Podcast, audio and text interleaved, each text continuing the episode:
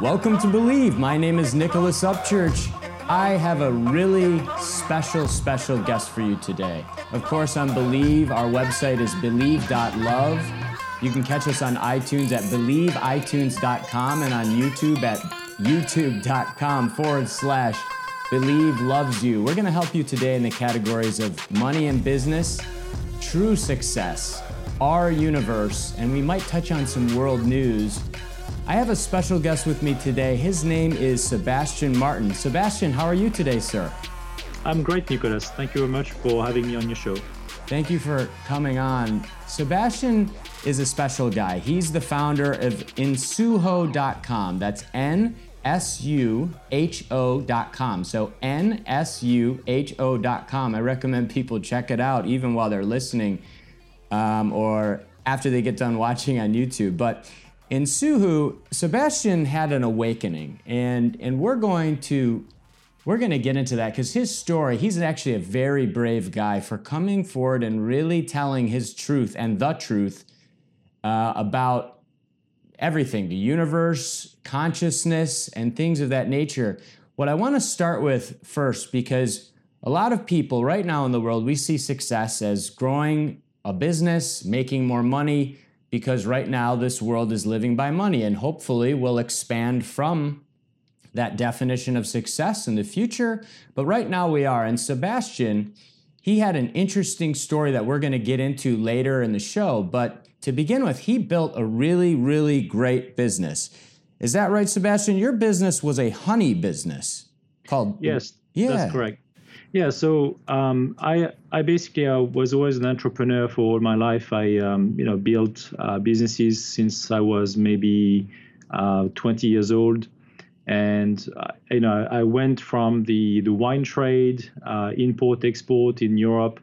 Um, I built websites. So I was in the uh, graphic design, web design development as well in Quebec for four years, and when we moved to um, British Columbia with my wife, uh, we decided to start a honey business, um, which is a Manuka honey business uh, from New Zealand.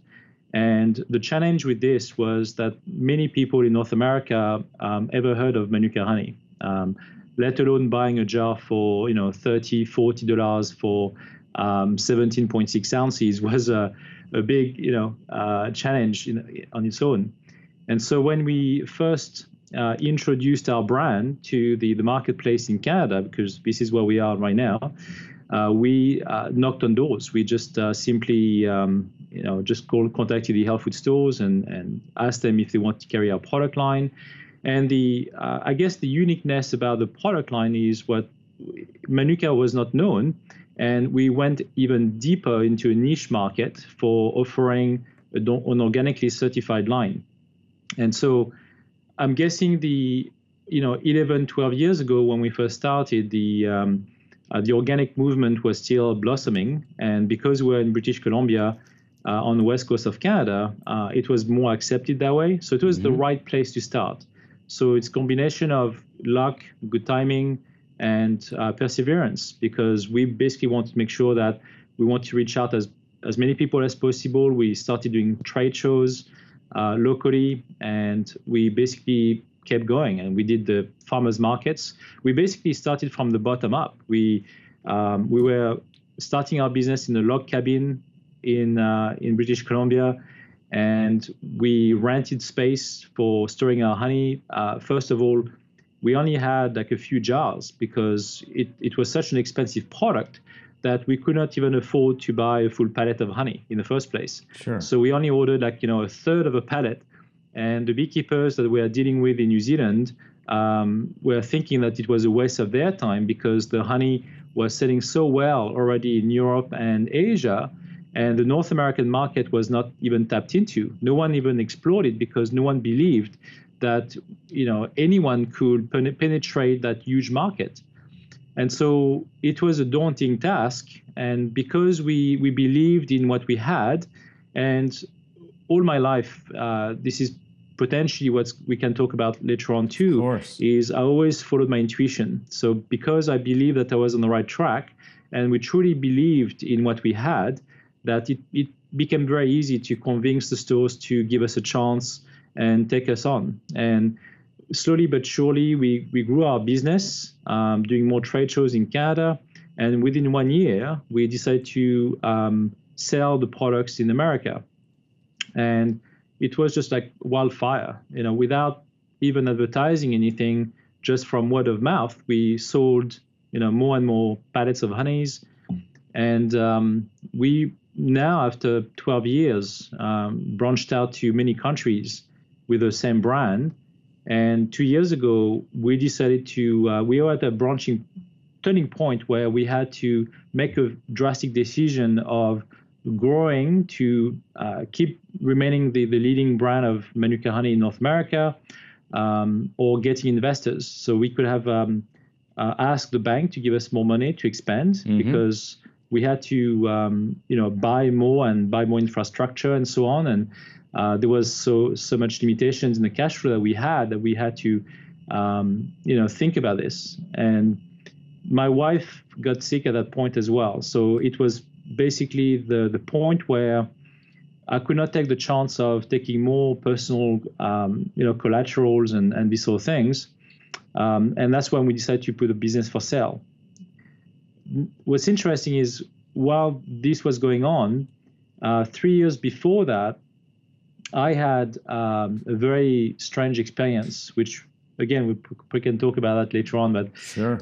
my my beliefs in the business world um, started to weaken after I came to realize that the the money-driven power was just basically just um, an illusion, and right. that it was not all. It was not the main uh, driving force in my life anymore. And you know, taking care of my family, making sure that everyone was taken care of, uh, was becoming obviously the priority. And so putting the business for sale for me was um, a no-brainer. I was not really attached to the business that, um, you know, it was part of us. Obviously, my wife and I built it under um, a brand name that is my wife's family na- family name. So it was definitely uh, a family business that we uh, we were very proud of, and still today. I mean, we we have now we have investors from New York and Mexico.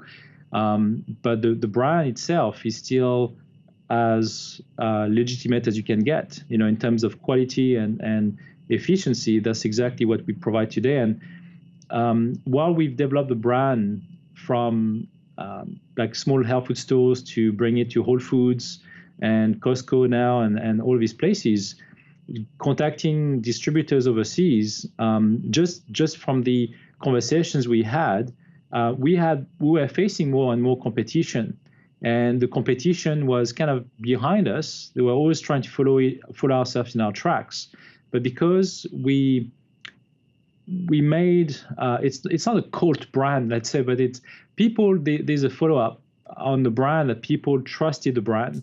And so for the, the stores that carried it to uh, get new, another line was more challenging for the consumer who could not trust it. And not only we really make sure that we have the best quality out there, it's that it's just that the, the people um, basically just promoted the brand from word of mouth, and we grew the business from you know zero dollars to uh, 10 million in wow.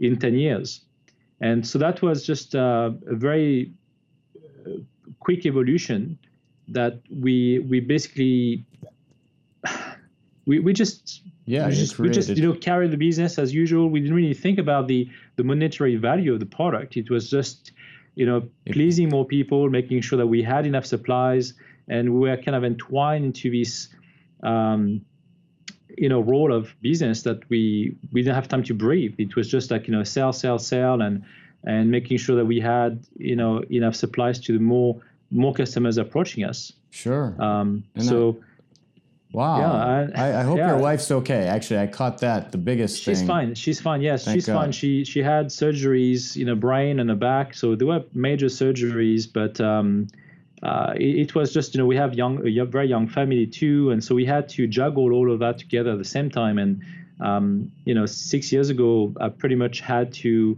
uh, take care of the business when my wife got pregnant, uh, mm. or seven years ago actually. And so I, I grew the business from you know three employees to 17 employees in Canada. Wow. While, while the uh, other companies that we developed in the US, New Zealand, and, and the UK also had staff.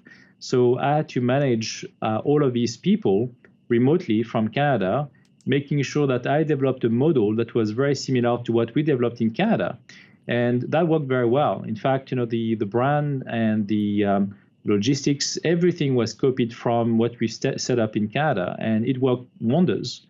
Um, most of the the stores that carried our brand um, like the the quality of the brand, the look, um, the color coding that we've used, um, and and all of this was just developed between me and my wife, just the just the two of us to begin with. As you know, as any uh, small businesses and small entrepreneurs, we just had to uh, carry and and you know have many hats, and so between my wife and I, we complemented each other, and we um, we had to hire more specialized staff as we, we grew, obviously. Mm-hmm. Uh, we had more knowledge than us, and we kind of knew everything from accounting to sales, you know, to marketing. And uh, by surrounding ourselves with a stronger team of people that saw the same vision, and that was very important, um, I had to um, lay off people that basically could not see um, the end goal and what we we're trying to achieve with the brand and while staying staying remaining genuine about what we had to sell.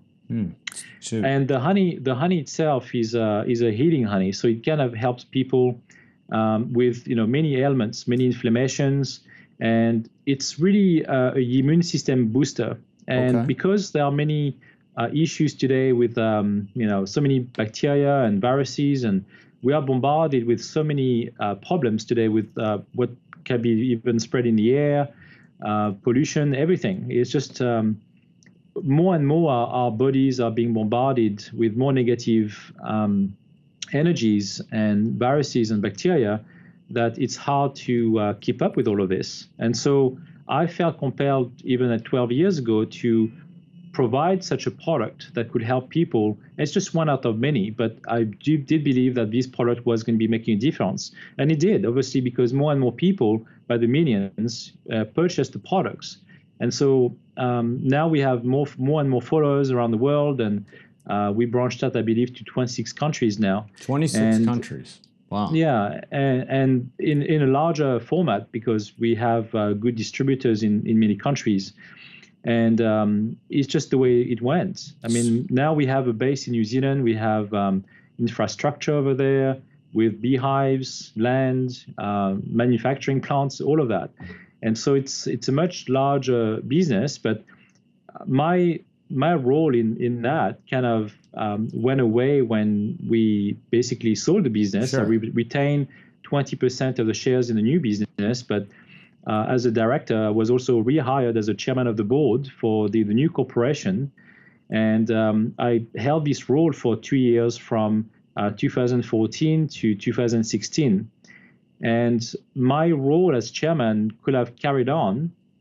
And I've decided to resign from many of my posts. I was also like an active member in my community for uh, being an, an, elected official in a way. I was um, an elected director of the Chamber of Commerce and I resigned from all of my positions in November. And I started to uh, place all of my uh, lands and be- other businesses uh, for sale as well because I wanted to dedicate myself into what made more sense today, which is more about um, what I encountered, what I lived through. That uh, yeah, the real story. Make, real story that um, is way beyond this illusion world. And again, right. my, views on this is my own. I don't want to uh, make people believe that sure. um, the honey business, you know, this is the mentality of the honey business. The the active shareholders and, and directors now um, obviously are you know pure financial people, and they also have they share the values of the brand because they understand it.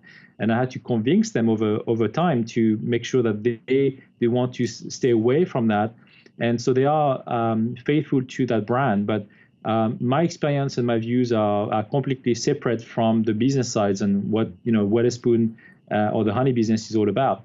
Well, but that's okay. That's okay. Oh, of course. And the base, the base is still there, and the product still does its work. So that's that's all that, that matters. Well, it's a end. great product. It's and it's for everybody. I mean, this is really an amazing story. I don't know how you know we're going to get to why this is such an amazing story, Sebastian's. But the product, just to to kind of summarize some of the things Sebastian's been saying, uh, give people some action steps. The product is wedderspoon.com, and I believe that was your wife's maiden name W E D D E R S P O O N.com. He grew this in a log cabin from zero to $10 million, this business, with now 17 employees in Canada, employees and infrastructure in the United States, New Zealand, the UK, and it sounds like he became the Apple computers uh, or the Apple of uh, honey and the organic movement in honey. He created a loyal following. He got into it at the beginning, maybe, you know, sometime when this organic movement was taking off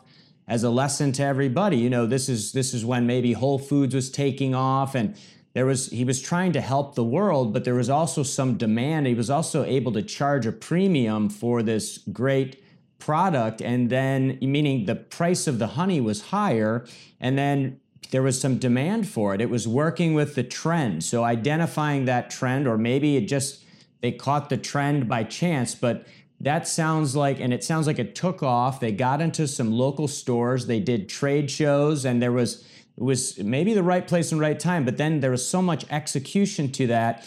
And of course, we're going to get into now maybe what the definition of true success is and sort of uh, but but right now the world is living by money, and we can help to maybe open up some some uh, some things that may have been hidden. Tr- uh, free energy. If you go to nsuho.com, that's n s u h o.com.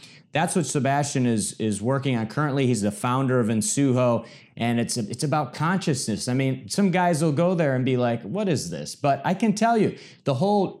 I have a slightly similar story to Sebastian and the whole nature of why I'm sitting here talking to him is I have a similar story in a way, somewhat similar, where my life is on that path. And and we're going to hear from Sebastian his story, but those action steps, listening back slowly to what Sebastian just said in terms of building that business. If somebody does want to build a business and they put themselves in a comfortable place where they have some money, then they could, after survival, after we establish survival, we can probably focus on what's really important. So, Sebastian, you know, you talked about how to how you built a huge business and you you ended up selling it because your wife was sick and also maybe because you wanted to focus on other things. You resigned as a director, I believe, of the local chamber of commerce. What what came to you? Tell us about what true success is for you. Tell us about what really has gone on with you and what your life has become, what your life is about, you feel. Mm. Well, the, the true success truly is um, following your intuition, following your path, um, without really thinking that I just want to work to make money. Um, my goal was not to make money; it was just to follow my dream, my passion. Mm. And as long as I remained true to myself, the rest followed. So I didn't really have to really work that hard um, to really pursue that same passion. As long as I remained true to myself, um, everything else was placed, you know, put into place.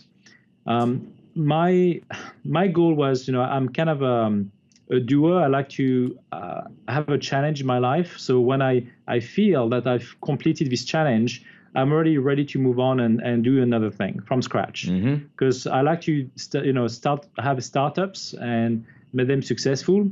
Um, I did this business with my wife for you know 10 years, more than 10 years, and uh, in the meantime, we developed other types of businesses that were equally, uh, maybe not equally successful, but still, you know, doing a having a good mark as well. So we we set up uh, an organic herb farm, and from this farm, we uh, basically purchased purchased a raw piece of land with just clay and weeds, and there was nothing on, on that land whatsoever. There was um, there was no fence, no roads, no buildings, and we developed it from scratch. So when I when I start a business, I always like to have a business plan. Sure. And uh, my first business plan for Wedderspoon was a five-year business plan, and I intended to do the same thing for the farm. It was only for a three-year business plan. And when I brought in some consultants to find out if my plan would work for this kind of uh, geography, they looked at the land and they also said to me, you know, sell, don't bother, nothing will grow here it's just a direct piece of land. You won't be able to achieve anything here. And I managed to grow 50 different types of organically certified medicinal herbs wow. uh, on, on this parcel. And I think we are probably one of the few organically certified herb farm in Canada with that much uh, diversity and using uh, biodynamic uh, permaculture methods and organically certified methods too. So remaining again, uh, being very passionate about this and uh, making sure that we could develop a product line out of this, which was another line that we sold uh, called Folky. And uh, Folky was basically a combination of salves, tinctures, herbal teas, everything certified organic, which we sell now in Whole Foods too. Mm-hmm. Uh, not so much in the US because it's a local brand, so it's more about providing something on a, on a smaller scale, making sure and proving to people that locally um, such success could happen. And uh, that business right now, it probably is worth two million dollars. So it's not as large as was as Wedderspoon, but it's still something. And so everything you know matters. And for me, that success is truly, you know, part of who I am. I mean, I, I don't believe that if I didn't remain logical about things, right, that the this story would have happened because you still have to remain structured in every step of the way. And because I feel like I'm a very structured person in the first place, very logical, um, I'm very grounded in the first place. So what happened to me um, in 2011 was very unusual because while I was bombarded with visions all my life, I always like um, put them away. I always left them behind. I didn't really want to focus too much on those because while it was kind of nice to have such uh, visions and um, images or sometimes hearing things, um, I was not really including it into my business life. And mm-hmm. in fact, most of the people that know me today in the business world would not even, you know, think that every anything like this would have happened to me. So it's I, I know how to separate those things, but at the same time, it came to a point where I had so many visions about catastrophic events or uh, prophetic visions that some some of them happened that it really created more and more stress in my life. And that completely changed my my attitude because at the time I was growing the business still um, we were at uh, this tipping point where we had to grow it some more and hire more people. So I was extremely, extremely busy. But the stress um, of the visions were definitely more challenging than the stress I could have had through the business. In fact, the challenges I encountered were not as stressful to me. I accepted them as part of my job, and you know, I, I was coping with them very easily. It was not, you know, I was actually feeling excited about those challenges. So it was not that I was suffering from it. Uh, I was welcoming everything that was happening in my life, and I was ready to um, take charge and tackle every challenge in my life. But those visions were something that was not really tangible. That's something I could not really master and, and control because they were coming to me at such a rapid pace and on a daily basis that um, I had to resort to the services of an hypnotherapist. Mm. Which I've um, done, by the way. I've done. That's, yeah, and yeah. And, and, for mm-hmm. me, it was more to do with the challenges of stress and anxiety that arose from that that was preventing me from doing my work. Okay. So I was not really um, seeking the services of an hypnotherapist to um, find out more about my visions, what they meant. You know, I didn't really care about those. I was not really into uh, consciousness. I was not into, you know, archangels or any of these things, you know, in the past. And I never bothered. I never cared in fact, when people talk to me about this, I was like saying, well, yeah, whatever. You know, I was not really listening because I could not really connect to this. Right. And so, in all of these stories about, um, um, you know, UFO encounters and all of this to me was an interesting uh, story that I could just watch on TV sometimes, but I could not almost relate to it. Um, I had some, you know, um, encounters in a way that I could see UFOs in the sky. You know, I had some those kind of sightseeings, but that it was very basic in that sense. I felt connected to it, but I never looked any deeper than that. So again, my life was too busy to even focus on any of, it, of these things. So um, I was drawn to it. I was interested by it, but yeah. that was it. Yeah, sure. Well, you were interested, right? But just yeah, most people are busy. We're caught up in making money. So, and and right. again, we have. Um, Dr. Brian Weiss from Yale, who's done thousands of past life regressions with hypnosis. Uh, he's the head of psychiatry here at Mount Sinai in Miami. You have Dr. Ian Stevenson. They go back and they, they might do this with a six year old and they find that the six year old said they were a British soldier in 1500 and they go back and find out that was a real person. I mean, hypnosis, it taps into the subconscious. And so you're saying you were so busy, you had some stress. And I, I had insomnia when I was 18. I went to a hypnotist because I thought it was either that or a sleep clinic. I just turned the phone book in the year 1999, went to a hypnotist. So you you went there and and I, I, think there were also some things I heard on Jimmy Church Radio, which is a great jimmychurchradio.com, a great great show. You there were some things when you were little, you kind of blocked it out for a while, and then you went to this hmm. hypnotist. And and you know, I've had some things where I can now confirm that, and I was checking myself, wondering if this was for real or not, but some you know, dealing with energy, dealing with qigong, dealing with things. Some things I thought, is this just me? Is it in my mind? Is it fake?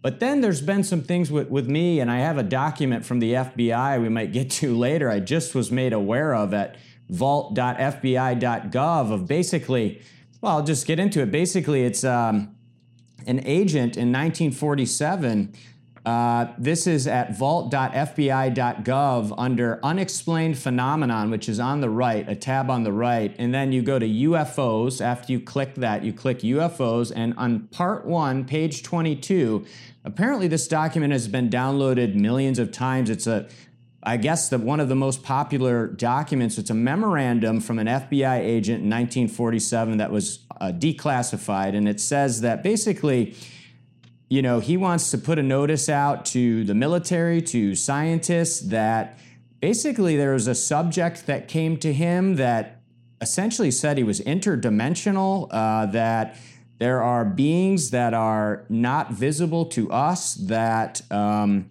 do not come from any planet, but they um, they're you know, it goes on to talk about things. In the document, he says most people might ignore this, but he wants to put this out there. And this is a there are there are thousands of these. We look at the work of Dr. Stephen Greer and his uh, Sirius Disclosure uh, documentary, where now Dr. Garry Nolan from Stanford has verified that there was a seven-year-old being that was six inches tall, and they have the body. It was a, a geneticist. Uh, he doesn't say it's not human, but I'm going to say it's not because just look at it. People can people can look into that. So what happened during these these hypnosis sessions because I've had things that are not visible. I'm interacting. I haven't talked about it a lot. You're so brave, Sebastian, for even mm-hmm.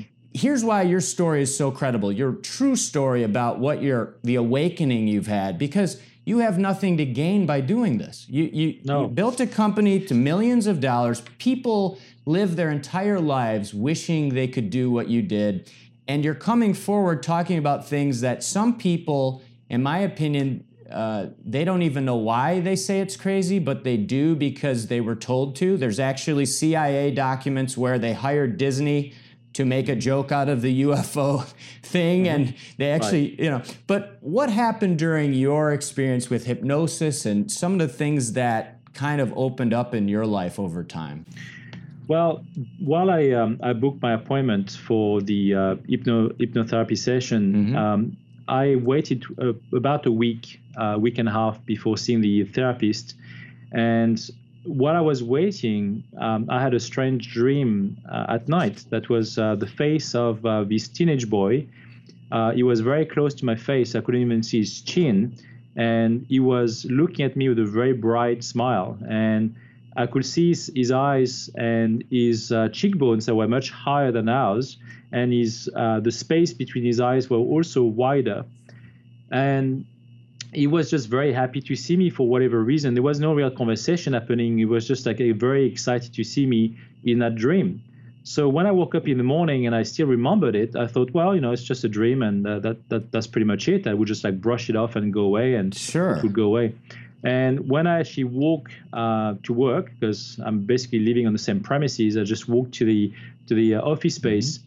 And uh, while I was walking to my office, I just realized that that boy was still there. Like I could see him while walking uh, on the path. It was just like in front of me and still observing me. And it stayed with me for the whole day. Like I could not check him off my head. And so I, I just was very curious about this. And so That was the after same- you woke up. Just to be clear, that was after you Yes, woke up. You saw him on the, the next day, Wow. just the next day, Okay, yes. go. Yeah, then And it so, gets so, really interesting. So the next day, I was seeing him all day long, and then because I could not check him off, um, my wife at the time just put our, our child to bed. She was very young, and she went to bed herself. And uh, at about 10:30 at night, maybe earlier than that, I basically decided to stay um, in uh, on my sofa to sit down and I poured myself a cup of tea beforehand, thinking, you know, I don't know what to expect out of this. So I'm just going to be sitting down and trying to almost like meditate about it and close my eyes and, and wait and see what happens. So I was not really expecting anything in particular. Um, it's just trying to understand what was going on. And so while I was opening myself up to this, when I closed my eyes, pretty much instantly, I could feel this um, energy, like almost like wind around me right. in 300, 360 degrees, Right. like a tornado. And then the movement stopped. When I opened my eyes, there was this boy standing up right in front of me in the living room. And he was basically in um, a full figure. I could not see behind him, but I could see that there was uh, some kind of vibration Mhm. about him that was not, you know, like you will you will see in a normal person. Uh, he, he was emanating such a glow around him that was not that large, but enough that I could see him in full features and in full color, while I was in a pitch black room. Um, I didn't switch on the lights in the room when I sat down, and so that really startled me. And because he was sitting up at about maybe, um, I would say, nine feet away from me, I tried to stand up. And because I was just sitting down on my sofa, I tried to push myself up and, and I could not move. And so that panicked me even more. And don't forget, I was still suffering from anxiety and stress. So uh, that didn't really help out much. no. But when I when I was like in that state, I tried to speak and open my mouth, and I could not speak. So while I was thinking ahead of time, you know, who he was, um, I was like thinking, you know, who are you, and what do you want? And he basically replied to me, saying in, in my head telepathically, he said, you know, my name is Zor, and I'm coming from the Galactic Alliance. So Wow. we had this conversation that was more geared up towards my visions for whatever reason. Kind of it was very egoistic and selfish of me. But instead of me asking him exactly who, who he was, because for whatever reason, I didn't really still feel connected to this. I didn't know exactly mm. what to expect out of this. Right. And while he was talking to me, and I was just like more curious to know if maybe he could help me with what I was going through. Ah, And so when I was seeing those kind of events, like of uh, earthquakes and tsunamis and all of that, he then said to me, "Well, don't worry. You know, people will die. You know, it's part of life. There's nothing to worry about. You know, people can die by the millions. You know, it's okay." Why do you think he didn't care about that? Because I heard that on Jimmy Church. Why do you think he was impartial to that? Because you know to him and again i knew that right away is that he didn't care so much about the physical body because we are soul beings. Mm. and because we are eternal um, that experience is just one out of many. And because we are volunteering for these experiences ahead of time you know it's nothing that's out it's out of his control. He's basically saying this is what you volunteer to begin with. There's nothing to worry about. And so while I, I didn't quite understand it fully at that time it created even more stress in my life. And so when when he vanished, and again, I thought we only had a very quick conversation, like uh, 15 minutes at the most. And so when he disappeared, when he faded away, um, almost like in a mist, it just I regained control of my body. I stood up, and I remembered very, very clearly from five years ago that when I walked towards the kitchen, I was thinking, you know, very slowly. I was thinking, uh, have I imagined this? Have I made have I made it up? Because Right. I can't conceive having a being in my my living room, and it was so strange and surreal. But I was kind of on a cloud. You know, I was walking, and I knew that I didn't sleep because I was fully aware, fully awake. Right. And so when I when I walked to to, to the kitchen and grabbed my cup of tea, first thing I tried was still thinking about what happened to me. I was sup, sipping my uh, my tea, and then the, the tea was freezing cold. So when, when I put it down and I looked at the clock on the stove, and I realized that I was missing about two and a half hours of time. So I had some missing time happening, but I didn't try to uh, think about it, which is the odd thing. Um, out of you know, even like for the last five years, I never tried to really look back into this experience because it almost didn't seem that relevant for whatever reason. So I went to bed, you know, woke up in the morning. Um, I still felt some stress due to that encounter, so it was still with me, but I didn't try to um, look into this even deeper. I almost almost tried to even check it off still. And so when I went to see the hypnotherapist later on, um, I didn't even mention it to her. I basically said that I, I had visions, and because this therapist was not uh, like a regular hypnotherapist who was fully uh, accepting my visions or, or even UFO stories because she doesn't really, she didn't even believe in it. Um, she was there to help me out because she said I can help people stop smoking cigarettes uh, with stress, anxiety, and that's that's exactly what I would try to do with you. Mm-hmm. It doesn't mean that I believe in your story, but I will try to, you know, help, help you, you, with what you are going through. Right. So, and I, I, it was fine by me. I didn't try to uh, judge her on any of this. So I was, she was just trying to help me. And so I, I did those sessions with her. And uh, first of all, she said, when you had those visions, when did it start? And I said, well, I'm not really sure. I probably had visions all my life. I had deja vu. I had, you know, lots of visions when I was a child. Um, but I said, I said that when I was 16 years old, I definitely had way more um, experiences happening to me where I was seen at two different places at once. Um, I did automatic writing from like a very strange alien language almost that was mixed between Chinese and um, I don't know, like Egyptian That's or you know hieroglyphics. Mm-hmm. And I, I, was drawn um, by those you know writings. I was doing it like for two hours in a row in my art classes. You know, I was just like completely in a trance was doing that. And but that faded away. Like it didn't really stay with me. I just you know lost interest in doing it. But while while I was there in my school in France, uh, I was in a boarding school. Um, I basically did out of body experiences. Um, I had lots of visions again, uh, and I was very interested in the Atlantis as well. So I was reading about reading up about Plato, and um, about the Atlantis mentioned in, in his books. And so, for whatever reason, I was drawn to the stories. And um, yeah, and so, so I also had I also had a vision of a, a comrade or a, a, a, a, classmate that was um, in my uh, in my class, and we were in a Spanish class when uh, in broad daylight I was seeing her having an accident, and she was hit by a car mm. while she was driving a scooter and she was exiting exiting the school. And um, I didn't know what to do with this because it was so vivid and so real that I had to write down the event on a piece of paper and I put it into a pen case. And during the break, when she looked at it, uh, she was mad, you know, because she she picked it up, looked at it, and um, I didn't know what to do with this. So I said, "Yep, it was me," and um, she was mad at me, and it kind of went away.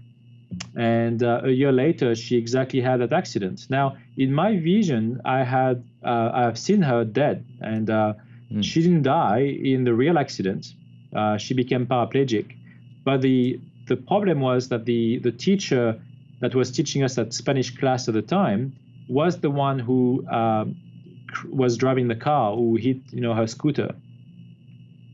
So not only uh, I was having that vision about that person a classmate, but the, the teacher in my class was the one who, you know, did that event. So it, it really shocked me, and uh, for a while I felt kind of an outcast because, of course, you know, her her friends were looking at me like I was like a, a witch or something. And uh, again, I was trying to like check it off, and you know, it kind of went away. And I'm very uh, early on after that, I went up, I, I went away, and um, uh, I went into a different college.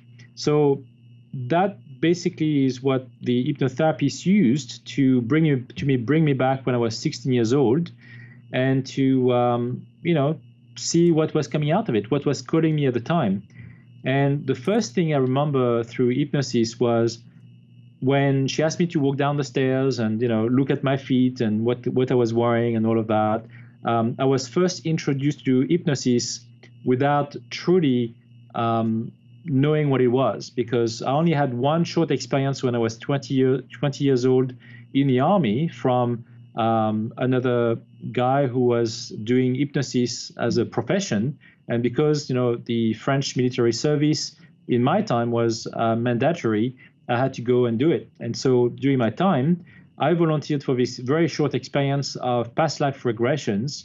And so I have seen some events that were interesting, but I was only seeing the last seconds of my lives.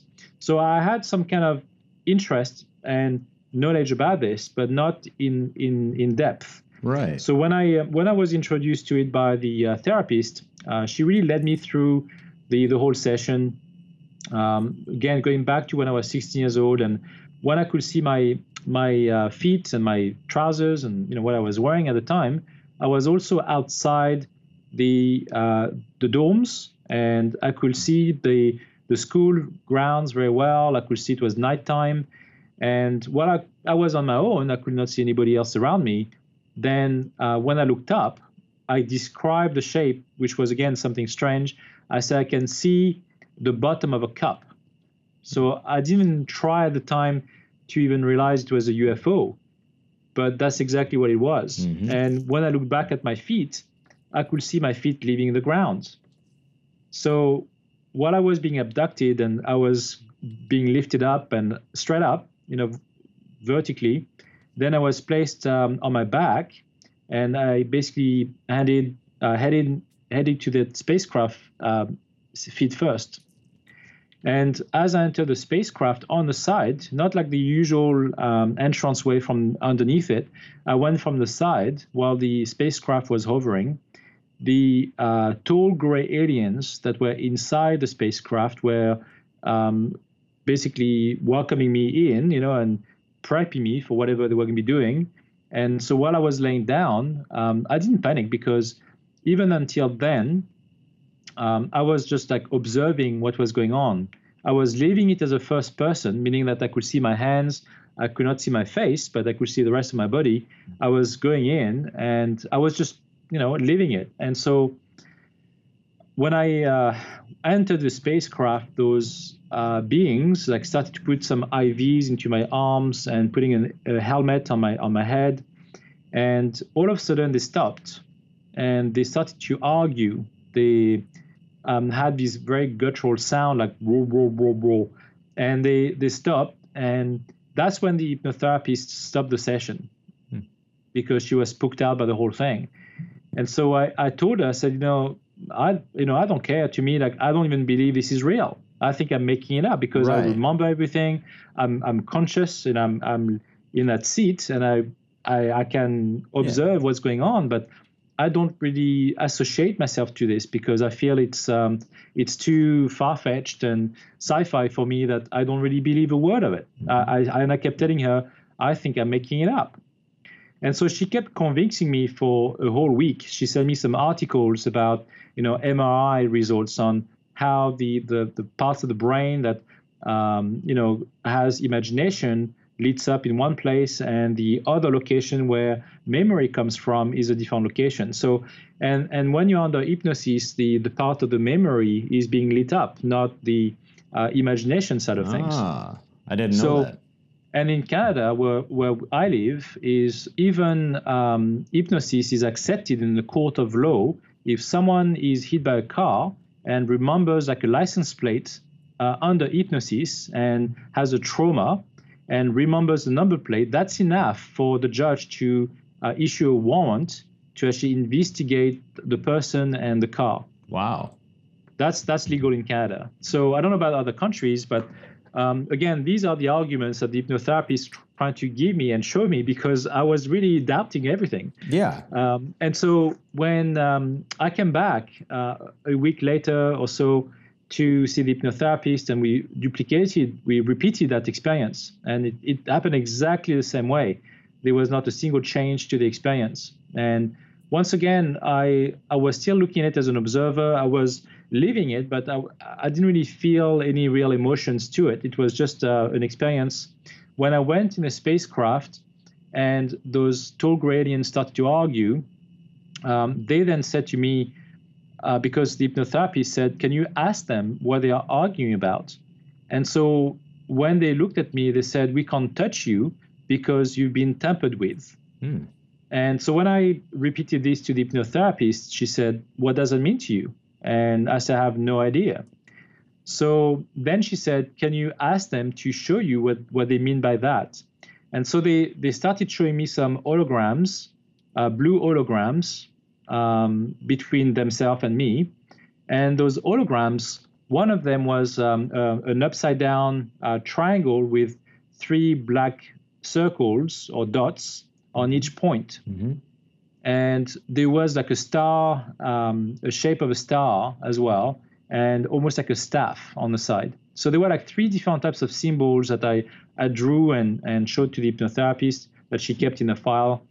And uh, that meant nothing to me when she asked me. I said, I have no clue whatsoever. I have no idea what those symbols mean, nothing.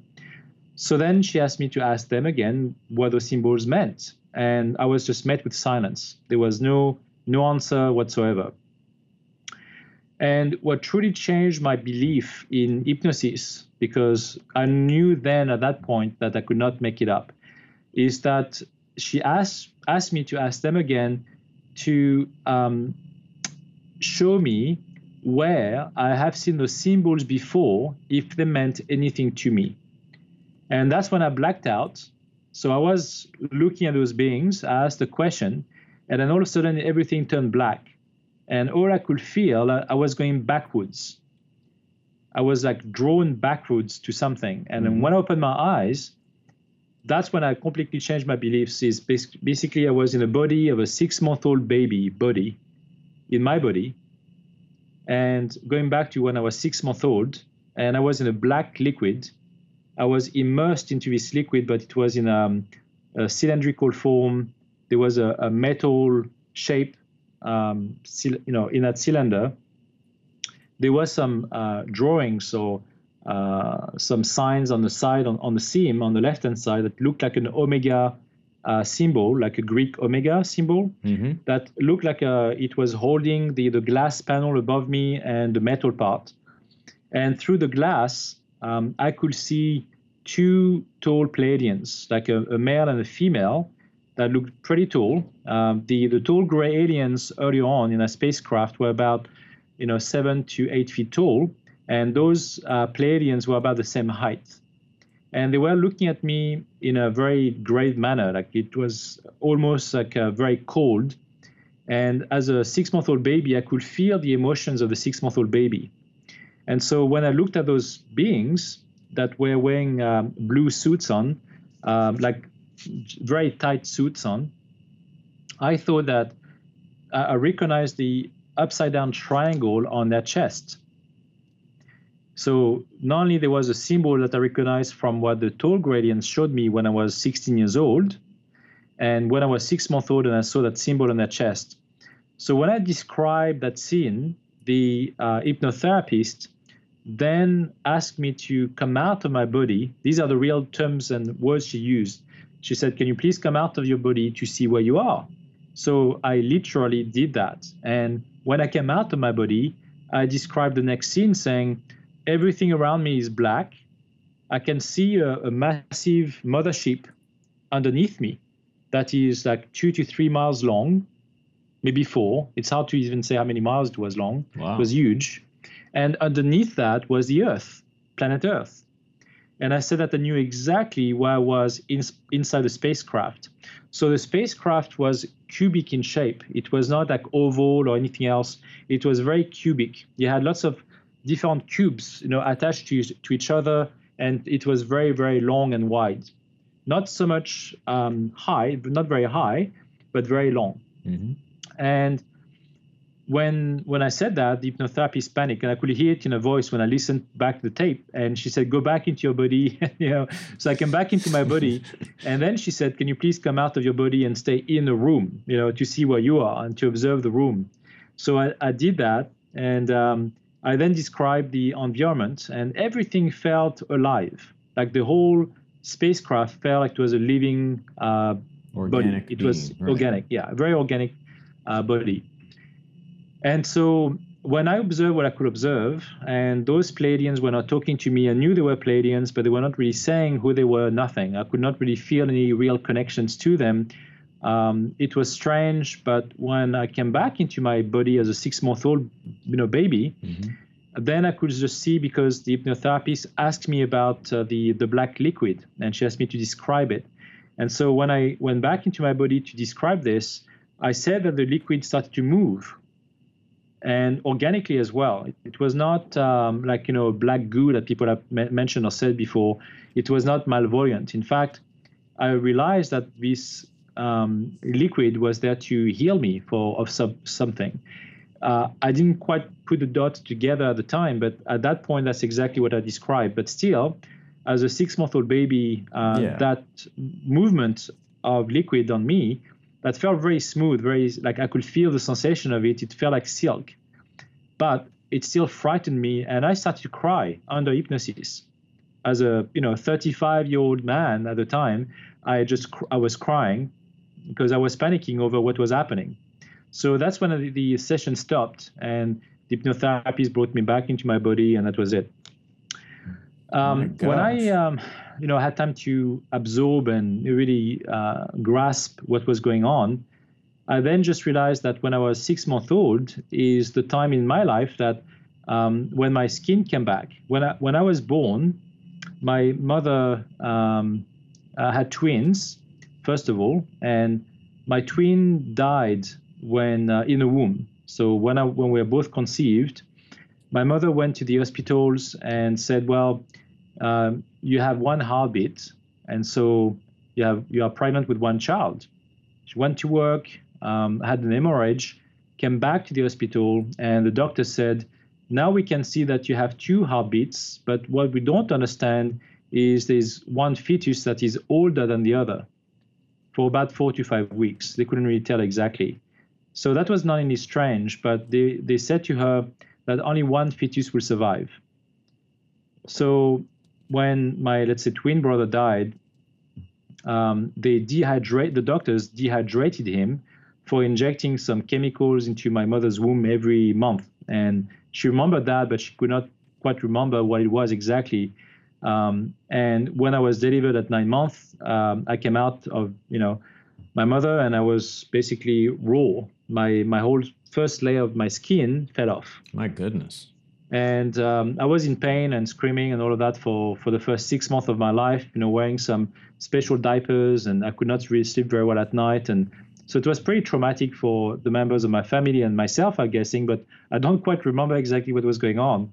Um, and so the the doctors in Europe, because not only the local doctors could not really tell what it was, um, they uh, they just were kind of baffled by the whole thing.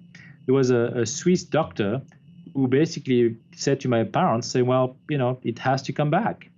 You know, the skin has to come back. There's no other way. It can't stay like that forever. You know, the body has to heal itself." But and and that's when the um, to me the hypnotherapy session uh, complemented that piece of my life. Is somehow um, my skin got regenerated by that liquid by the Pleiadians. they put by the Pleiadians. Mm-hmm. By the Pleiadians. Why? I have no idea. At the time, I didn't know, but that was go- that was what this is what was going on. When I uh, saw that uh, triangle symbol, I, I still didn't know what that symbol meant. I saw them on their chest. I saw them from the tall gray aliens that showed them to me, but I still had no clue what that symbol meant. And so, after talking to my mother, and I kind of you know shared with this this with her because she's a Reiki master. She's opening up. To, she's open to energy healing and all of mm-hmm. that. Not so much about aliens, but she's definitely more open to uh, energy healing and so on and, and archangels, sure. which at the time I was kind of laughing about because I didn't really care about it personally. Right. But but the uh, when I shared that with her right away, she said to me, "This is the the symbol of the winter triangle in our constellation." that uh, mixes like has the Pleiades and Orion and all okay. these star systems mixed in. And when I looked it up, you know, it made sense. It's it's just uh, right. amazing how that connection was made, and it was it was coming from my mother. She came up with it, and so that made total sense to me, and that, that confirmed where uh, why those beings came from that you know system or that part of of our universe. Mm-hmm. And so when I um, when I came back home, I had almost a kind of down, downloads. You know, when you have, uh, like you probably know yourself, when you have hypnosis sessions, you you receive more information after the facts. Mm. and for me, like not only I was seeing things, but I had more and more informations coming after the facts about what was going on, and to put two and two together, almost like uh, pieces of a puzzle uh, coming, being brought together. Coming to you, and right. so when I when I basically came to realize that uh, Zo, that uh, teenage boy, was related to those beings because they kind of looked the same. you know, they uh, mm-hmm. uh, they were kind of wearing the same uh, suits on, uh, but to the difference that when he came to see me in my living room, he, he didn't have that symbol on his chest. So, but he still had the same kind of blue outfit. So when I um, uh, came back home, um, I had you know Zo coming back to me, but again, but not physically this time, just telepathically, and I could feel his presence. And he was telling me that he wanted to invite me on on board. And I didn't know how and quite know how this would happen, um, but I was not that you know comfortable with the uh, offer. And so right. I've asked I've asked the hypnotherapist to help me with this. And so it was kind of an arrangement where I decided to ask uh, the hypnotherapist to bring me back uh, to meet with Zo somehow. And it happened so fast that basically, when I was um, in that session, I, I, went back into this uh, shaft. And when the, the doors of that kind of elevator opened up under hypnosis, Zo was waiting for me just outside those doors. Again, was very happy to see me, I didn't know who he was still at the time. I knew he was kind of related to those beings. And sure enough, when he um, showed me around the spacecraft, um, I saw different rooms in the spacecraft, but he also um, brought me to the same tool beings that that man and, and woman. That were on a stage kind of platform um, higher up on the left hand side. And uh, Zo walked up to them, and the the man with a very um, uh, deep voice started to argue with him almost. Not very happy about that. He said you know why do you bring him here that's what that's what i heard him saying. Mm-hmm. and zo said well um, he needs to know. You know he's ready. Now I, I don't know exactly what i was ready about already ready for but uh, according to him it felt like i was ready to accept whatever you know they were going to be about to share with me. Sure. And so at the time um, the the man who basically had a, a beard and he had like a, um, um, a trident symbol on his forehead. It was uh, almost part of a helmet, but uh, it was not supposed to be protecting him in any way. It was just more like decorative. I don't think it had any kind of real meaning to it. But the the, the fact is that that man was looking at me and then starting to started to talking to me, saying, "The reason why you incarnated uh, on Earth." was to simply live a life of you know um, basically emotions mm-hmm. To experience love, you know, uh, witnessing hate or whatever it was, you know, just compassion, whatever it is, and then die and, and come back to us. And so when when he said that, I said, "What do you mean come back to you?" And then Zo uh, grabbed my hand and led me to see a body on a slab. Um, that body was still breathing. I could see a chest going up and down, and he said, you know, this is you. So that kind of felt strange and weird because I could see a Pleiadian um, man um, laying down there, probably in his 30s, um, early 30s. It, it, was hard to even describe because they kind of look ageless in a way. Um, but that man was there, and then he said, "Yeah, this is you. You know, you you volunteered to go to Earth and to split up your soul." To to so, do what? Sorry to split up your soul. To split up your soul. Yeah. So and what does that mean? Because that, that is I've heard, I've heard, that, but what does that mean? Split up, split up your soul. Well, mm-hmm. meaning that the the Pleiadians, uh, what I what I understood was that the the Pleiadians uh, control and know how to manipulate the uh, the soul the soul source. Okay. So not only the soul beings that are volunteering to incarnate on Earth can also uh, incarnate within alien races, mm-hmm. which in turn, which in turn can split that soul being to experience different life at the same time on different, in, even in different universes. Mm-hmm. So because they are multidimensional beings too, they basically are above our own dimension. They are basically, you know, when I said dimension, and I know this is something that I was asked before, and you may ask again.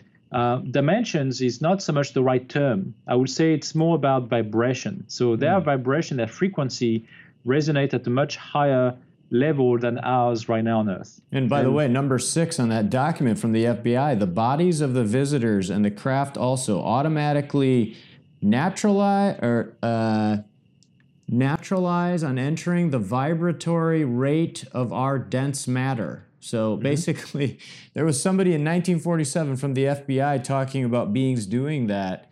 So, mm-hmm. um, okay, so there is so much. I want to. I want to just kind of uh, say, first of all, you're a hero, Sebastian, um, and we're gonna no, continue. But yeah, no, you are because you took a lot of crap growing up. Part of the reason, I mean, people have gotten, you know, we have Dr. Uh, Patrick Flanagan, who, in my opinion, is a living genius. Nobody knows about him.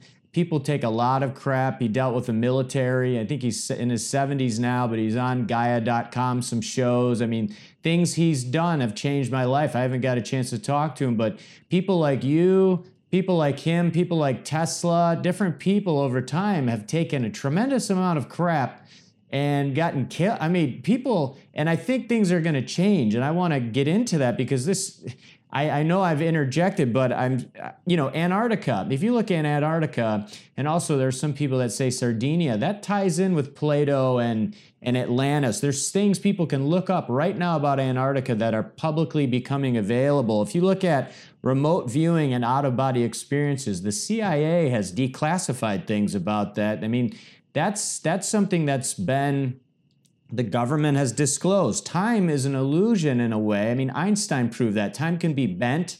Uh, in terms of uh, multiverses, you can anybody can Google multiverses and uh, Princeton, and there's a a guy from Princeton in the 50s that proved multiverses in terms of when you're talking about, you know, somebody might hear this and they're like, what do you mean the soul can be split and, and everything else? What I'd love to know, Sebastian, as you continue your story, uh, my understanding is that, you know, on Jimmy Church, and, and also I'm trying to be respectful of your time as well here, Sebastian, but uh, your time right now. this, That's okay. But, but um, you know, apparently so there's an experiment there's maybe a human experiment and mm-hmm. there are you know you mentioned the gray aliens they said you were tampered with maybe you'll get time to expand on that but it sounds like you were healed by the Pleiadians. you were a pleiadian that possibly and again this correlates with things in science in terms of multiverses that we're we could be living multiple realities at once uh, it feels like there was an awakening within your body. You go to this hypnotherapist. All of these things, these realizations are happening. I've had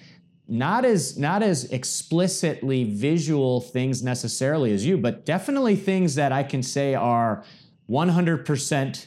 Uh, I, I connect with you in a way. I'd say your your story is far more explicit in terms of real things, uh, quote unquote, real things happening in terms of visually and. But what is going on here? Why are we here? Uh, I, I, know some people we we volunteer to to experience the emotions of humanity, but we've got we've got maybe uh, people watch Westworld on HBO. I mean, and again, that's mm-hmm. more of a uh, mechanical uh, idea of a, a sort of a virtual reality, but in my opinion, we're not mechanical. Obviously, we're, we're organic, and I think there's a, a movement to think about moving towards a mechanical eternity. And I don't know that that's maybe the right way. I think you and I might agree on that. But so, what is going on in the universe? I mean, why are we here, would you say? What, what is going on with this experiment? I know on Jimmy Church Radio, you mentioned we may be living in an illusion for the Pleiadians, that they may have lied to us. I mean, what, yeah. what in the world is going on?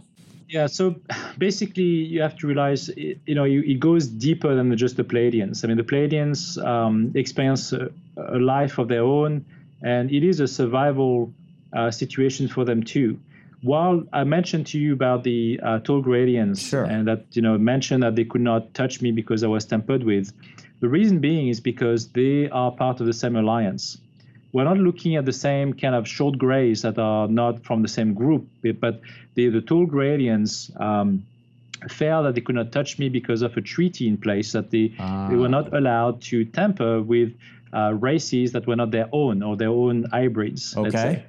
So this is just like a very superficial level of or layer that um, goes way deeper than that in terms of consciousness because we are all soul beings and because we are uh, much higher dimensional beings than uh, those hybrids or those beings on earth right now uh, it really goes in increments. And so I, I, would like to show you something that i drew oh yeah. um, thank you. just just for the audience just to, to give you an idea um, as to you know exactly i don't know if you can see oh, wow. Well, i can yes yeah. yeah. So you can see that there are. Uh, this is more like a. Sorry, I'll just go back to the microphone no, it's here. okay.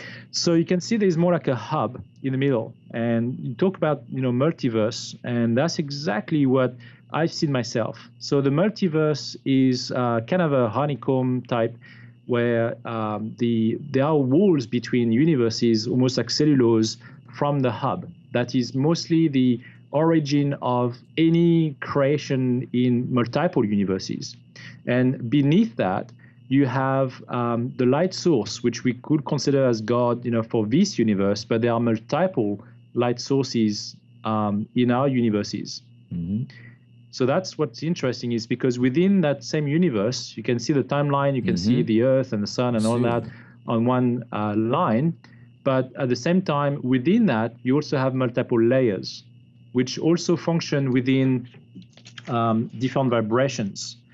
So I've been able to witness that. I've been able wow. to go back to that uh, that hub and experience it multiple times. But again, um, this is just part of what I consider a program because this like this reality program, the the earth yeah yeah the earth the earth and and any of the other universes are just basically creations of from coming from this hub why are they here allows, why are we here what, what?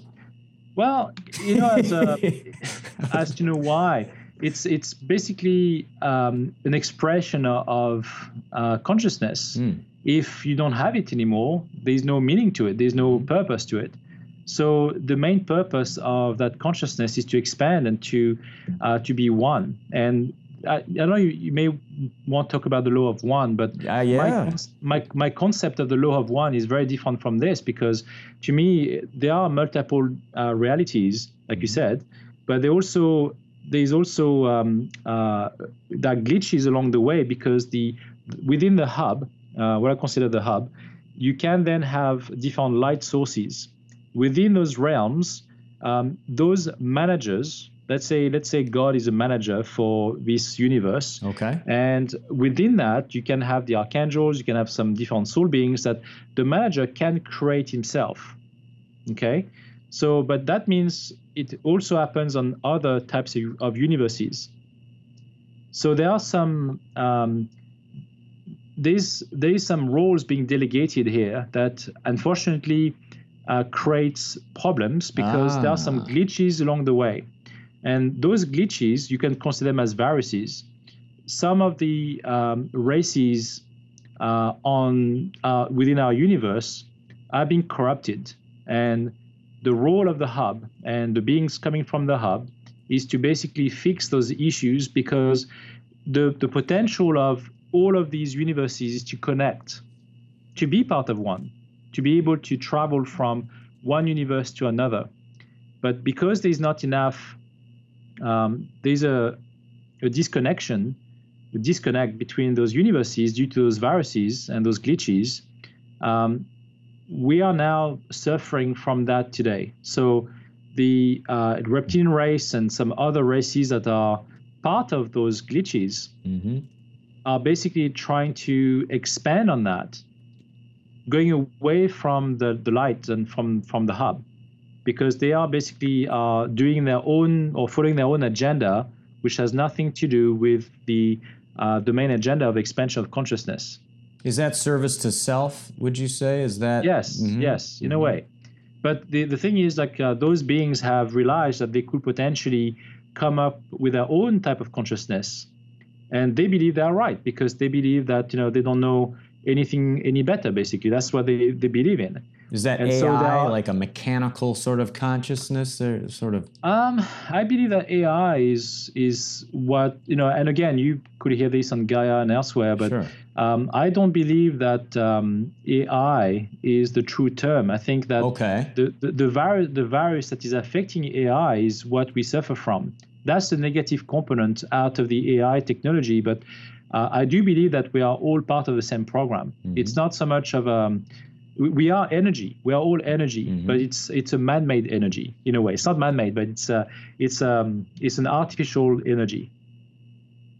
But it's not. Uh, uh, what I've heard is that you know, in a way, Satan, or what people say could be Satan, is that, and maybe what if the, the reptilians that that could be sort of a mechanical, inorganic form of AI that they promise knowledge with all uh, all you know knowledge of all and but it's, it's sort of microchips being implanted and sort of maybe hijacking consciousness and right. and what should yes. we do about those beings i mean my my thing is that we need to love our way out of this versus hating it i mean what i hear is that there's a virus right and it's sort of taking away there's some glitches but yeah. also, some people, you know, Corey Goode and people talk about uh, Corey Goode, of course, is on Cosmic Disclosure with David Wilcock on Gaia.com. He, he mentioned sort of that they're allowed to operate, that maybe that we're learning. If it's sort of like the, the analogy is if there wasn't winter, would we know what summer is? That basically that negative allows us to have some frame of reference so we know what the light is. Do you believe that or what have you gotten?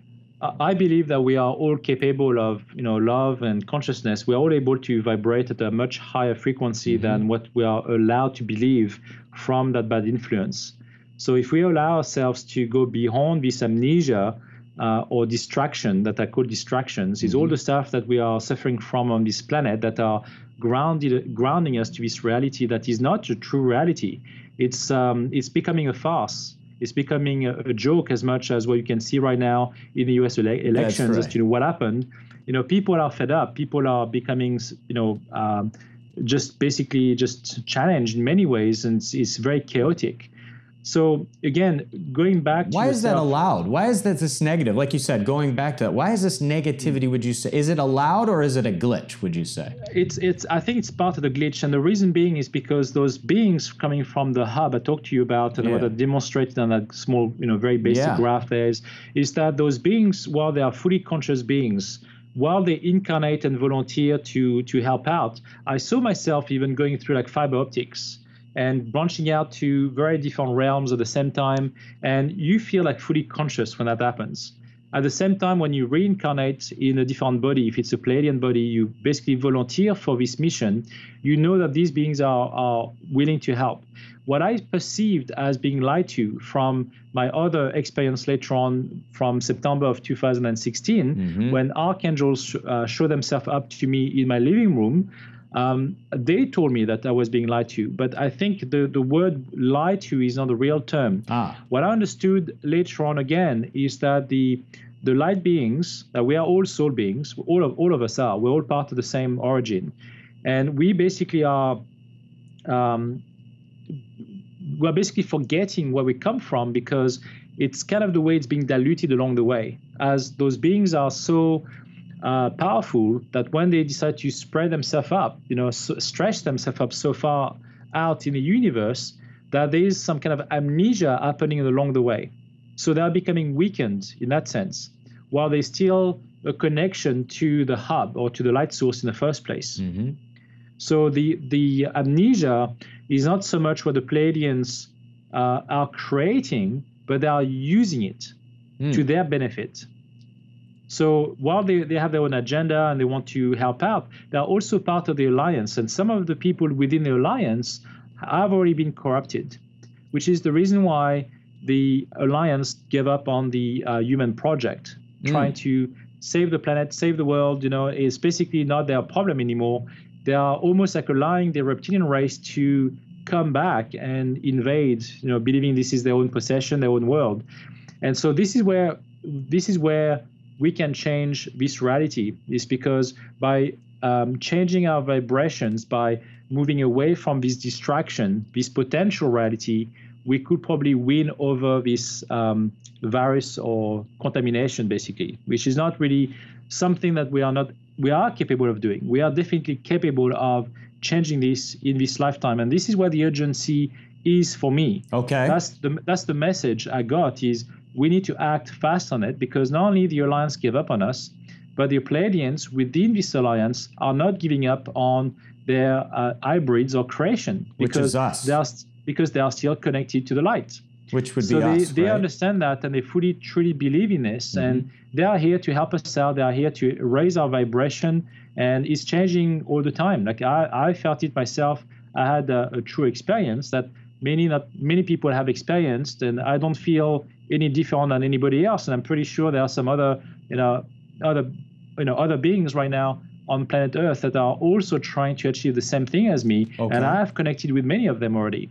And and these are the the people that I would have not even dreamt of connecting with in the first place. Five years ago, you know, I would have probably treated them as lunatics, you know, and just um, being just creating the story of their own because I could not relate to the consciousness movement in the first place. Right. So you created Nsuho, N-S-U-H-O dot com mm-hmm. to connect with those people, to give them a voice. How do yeah. we how do we know who to trust? If if the Pleiadians have their own agenda, and I agree, there are I've felt things and and I've used you know orgonite, I've used Kundalini yoga, qigong, the Sensor Five pendant by Patrick Flanagan, uh, which uses sacred geometry and gold and. Uh, I mean, there are things that I have changed, but I'm not perfect now. But definitely, that's why you and I are talking. I mean, because I had a similar, not the exact experience as you, but how do we know who to trust? How do we know, uh, with all these agendas and everything going on, and we have everything in yeah. the world going on, how do we know what that, to trust? That's a very good question. I, I believe that we should be uh, trusting ourselves first. And I know it's hard to say when we suffer from amnesia. So asking the, the questions again, going beyond, you know, whatever uh, affects your life, if it's, you know, on earth, with our current governments and you know all the, the tasks that you are being asked to do. Uh, all of this is one aspect, one layer. Then going above that could be like an alien race that also looks after you, believing that you know they are um, basically the your masters of right. your life, you know, on Earth, because they want to control this, they want to analyze that, and you can be uh, abducted and all of this, and and beyond them is something else altogether. So like, like I said, there are different layers, and because everybody reacts and um, lives within a different vibration, we just have to connect to this higher dimension, this higher vibration, in order to truly know the truth, hmm. to fully be aware, and basically everything else will become irrelevant almost. Hmm. It's something that we can change in this lifetime. Again, we are just um, mentioned something on my Facebook page ah. for Nsuho, which is the uh, official Nsuho page. On what is your Facebook. Facebook? Yeah, how do we? Yeah, how do we find uh, it? it's official, uh, official mm-hmm. Nsuho. That's okay. the the link for it, and and on there I just uh, read something, uh, watched a video recently, which was very interesting about immigration, and um, about six and a half mil, uh, billion people on Earth are living with less than two dollars a day. Oh yeah and, and so when I am trying to promote the work of um, uh, people who have tools to help, uh, you know, the masses to awaken, you know, what is what what are the masses? Uh, we are just really realizing that the masses are connecting to to internet, to uh, technology mm-hmm. that those beings, those you know, um, six and a half billion people can't even have. Right. So we we basically have a duty as human beings right now to not only um, act for ourselves, and there's only a few people out there that should uh, focus on this because we need to help others. We need to connect to those other uh, beings and human beings on Earth that can't afford to um, connect to this information, but most likely already do meditate, already are connected to the consciousness that we don't have. We just simply don't communicate with them because, you know, they are living in a small village in a town in India or in Africa, and they're on their own. You know, Nsuho is actually a name for consciousness. It means consciousness oh, in wow. Igbo language, which in is an ancient language? tribe of Africa. Which language? Uh, Igbo. Ah. I, IGBO. And uh, it's a very ancient word in this tribe that is a very ancient tribe in Africa. And the reason why I wanted to use it is because, you know, those cultures already have the consciousness in mind. It's part of their life. And we are relearning that today because we are all energy beings. And so by awakening to this possibility and changing our vibration, we can reconnect to this origin, this light source that can completely shatter everything that we have in this uh, universe, but also in our society right now, because we are suffering from that more and more. And so by unleashing this energy, we can certainly reconnect to the light source and uh, become one again. Yeah, and of course, the true technology, what you're saying, is within us. And actually, I agree with you. I think there's there's physicist Nassim, and then his last, of course, he's going to be at Conscious Life Expo. His last name I can't pronounce or remember right now, but there's a physicist uh, published in well-known uh, uh, well-known scientific journals who you know who has said who's all of the information of the universe is within one photon within one atom of us and there's a fractalized universe and he has equations and things.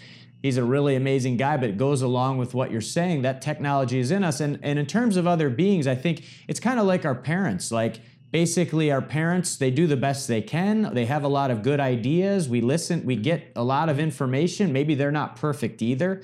And then no. we kind of go towards the light what you're saying that's within us to really connect and and your goal now is to wake everybody i i love your goal to continue to wake everybody up to the technology of the, of the true technology the consciousness within us and to reach everybody also that might not be connected. And I think there are layers, people doing the best they can.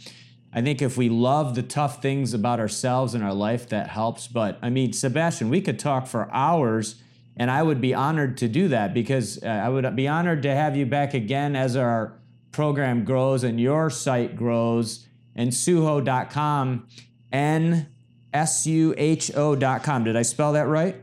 You have, yes. Yes. I mean, this is this is the real story. I think that um, if let me ask you this, Sebastian, if you were to say, how does all this affect somebody? Somebody could listen to this. They could they could say, oh, that's great, but what do I do now? Like, what would you tell somebody? Like, if they're thinking, like, how will this affect me? What what should they do? What should somebody do now?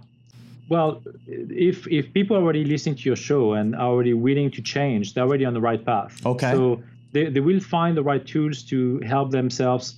Um, I have now since uh, I started my interviews and uh, in France and you know Canada, US, and I, I already connected to way more people that now are helping one another because I'm connecting them with one another. Mm-hmm. So when they reach out to me and they can um, appreciate what I've done and, and what I've you know talked about, they most of these people are really uh, connect to the story and and some of them already have similar experiences too. So my message is you know one out of many you know i'm not any different i may have some you know personal experiences that changed my life and yeah. that's what i'm trying to um, you know you know change or uh, share but um, the, the, the true tools are already out there you know people can certainly meditate they can certainly um, connect with more people that already provide those tools in in terms of the uh, you know health grids, um, mm-hmm. trying to heal the world. You know, everybody has their own role. Mm-hmm. Uh, I don't believe myself. I'm, I'm not a healer. I don't believe that I uh, will be a person who could do that. I'm a, I'm a good person, or I'm good enough to uh, share the information and to connect one another. Um, I'm a, an, an, idea person rather than a, a doer in, in that sense mm-hmm. for on the consciousness aspect. So I can I can certainly uh, be part of more of these topics and, and these assemblies, but there are some true beings right now that are evolved beings on Earth that are already here to help. Sure. And they are very powerful beings that uh, I've connected with. Oh, really? Can, oh, oh, yeah. They, they, they are basically, just, they're just human beings, but they already have fully full awareness of who they are and where they come from and what they can do to help people's vibration and, and create more awareness. So the, the Nsuho platform is also there as a network to network, you know, not only uh, people with certain platforms and events, but also connect, you know, the individuals who also want to share information and and want to, um, you know, help others. So that's what I found very uh, incredible is the amount of messages I received since my interviews and how I can reconnect them to everybody. I mean, I've, I basically have been able to answer uh, pretty much anyone who's been uh, commenting on my interviews. I'm still at a stage right now where I can still cope with it on a daily basis. Sure. Um, but it's it's just an amazing experience because I can truly see the change already, and it validates whatever experience I live through myself. Of course. Because they not only uh, can validate it themselves, but they can also share it with more people. And I'm connecting people that you wouldn't even believe. Uh, I just recently talked to an army guy who was very traumatized by his experience uh, as a, in the special forces and reached out to me to you know look seek for help. And I connected him with a person in Italy who basically wanted to um, you know uh, be volunteering to help him as well. So, so all of this on um, in a large scale in, in the, on this planet, it just makes a difference because one person can then help more people it makes a big difference. In that way, I think you are a healer, a unifier, somebody that's bringing people together and connecting people. Uh, I mean, that is, if we're all one, then that's mm-hmm. what has to happen. And I think, including to involve those people who are at the top, who may have been part of entities that have hidden things and sort of uh, maybe that have access to free energy and instead of us all demonizing them i mean who knows if we were born into their family and seen every you know everybody's perspective can be different depending on where they're born and everything. If we can harmonize i think there are layers of things hidden and we can continue to bring people in. I think that's a good thing. Our, our definition of success will evolve in terms of mm-hmm. this true uh, technology within you and you are a hero and it's it's a very great honor to talk to you and what you're doing is amazing. And uh, i really appreciate you you being on our program. So our website is believe.love this has been sebastian martin. It's one of the most important things i think anybody could hear. Just being open to these things being open and and looking within yourself. It doesn't it's not necessary to think that everything is true that everybody is saying but go ahead and feel free to explore yourself. Feel free to explore the chi or the energy and see where that takes you. See, see how you can harmonize your own vibration within yourself so that who knows, there might be things out there that want to help you. For me, I, I know there is, and 10 years ago, I would have said the same thing as Sebastian, that this would not even be something I would be thinking about. I thought I need to make a lot of money, date a lot of hot girls, and that was basically the the the that was the holy grail and things have changed. And i think that you know we can harmonize all of our goals and reach out to more people. And and sebastian thank you so much. Our website's believe.love download us on itunes believeitunes.com and find us on youtube at youtube.com forward slash believe loves you. And then go to Nsuho nsuho.com. It's free, and maybe you'll learn something that could change your life. And if it's not today, maybe in three years from now. And sometimes synchronicity, everything comes together. You start noticing things pop up. You think it's crazy at first, and then it pops up again and again, and it opens opens you up. Thank you so much, Sebastian. Thank you, Nicolas. Thank you so much.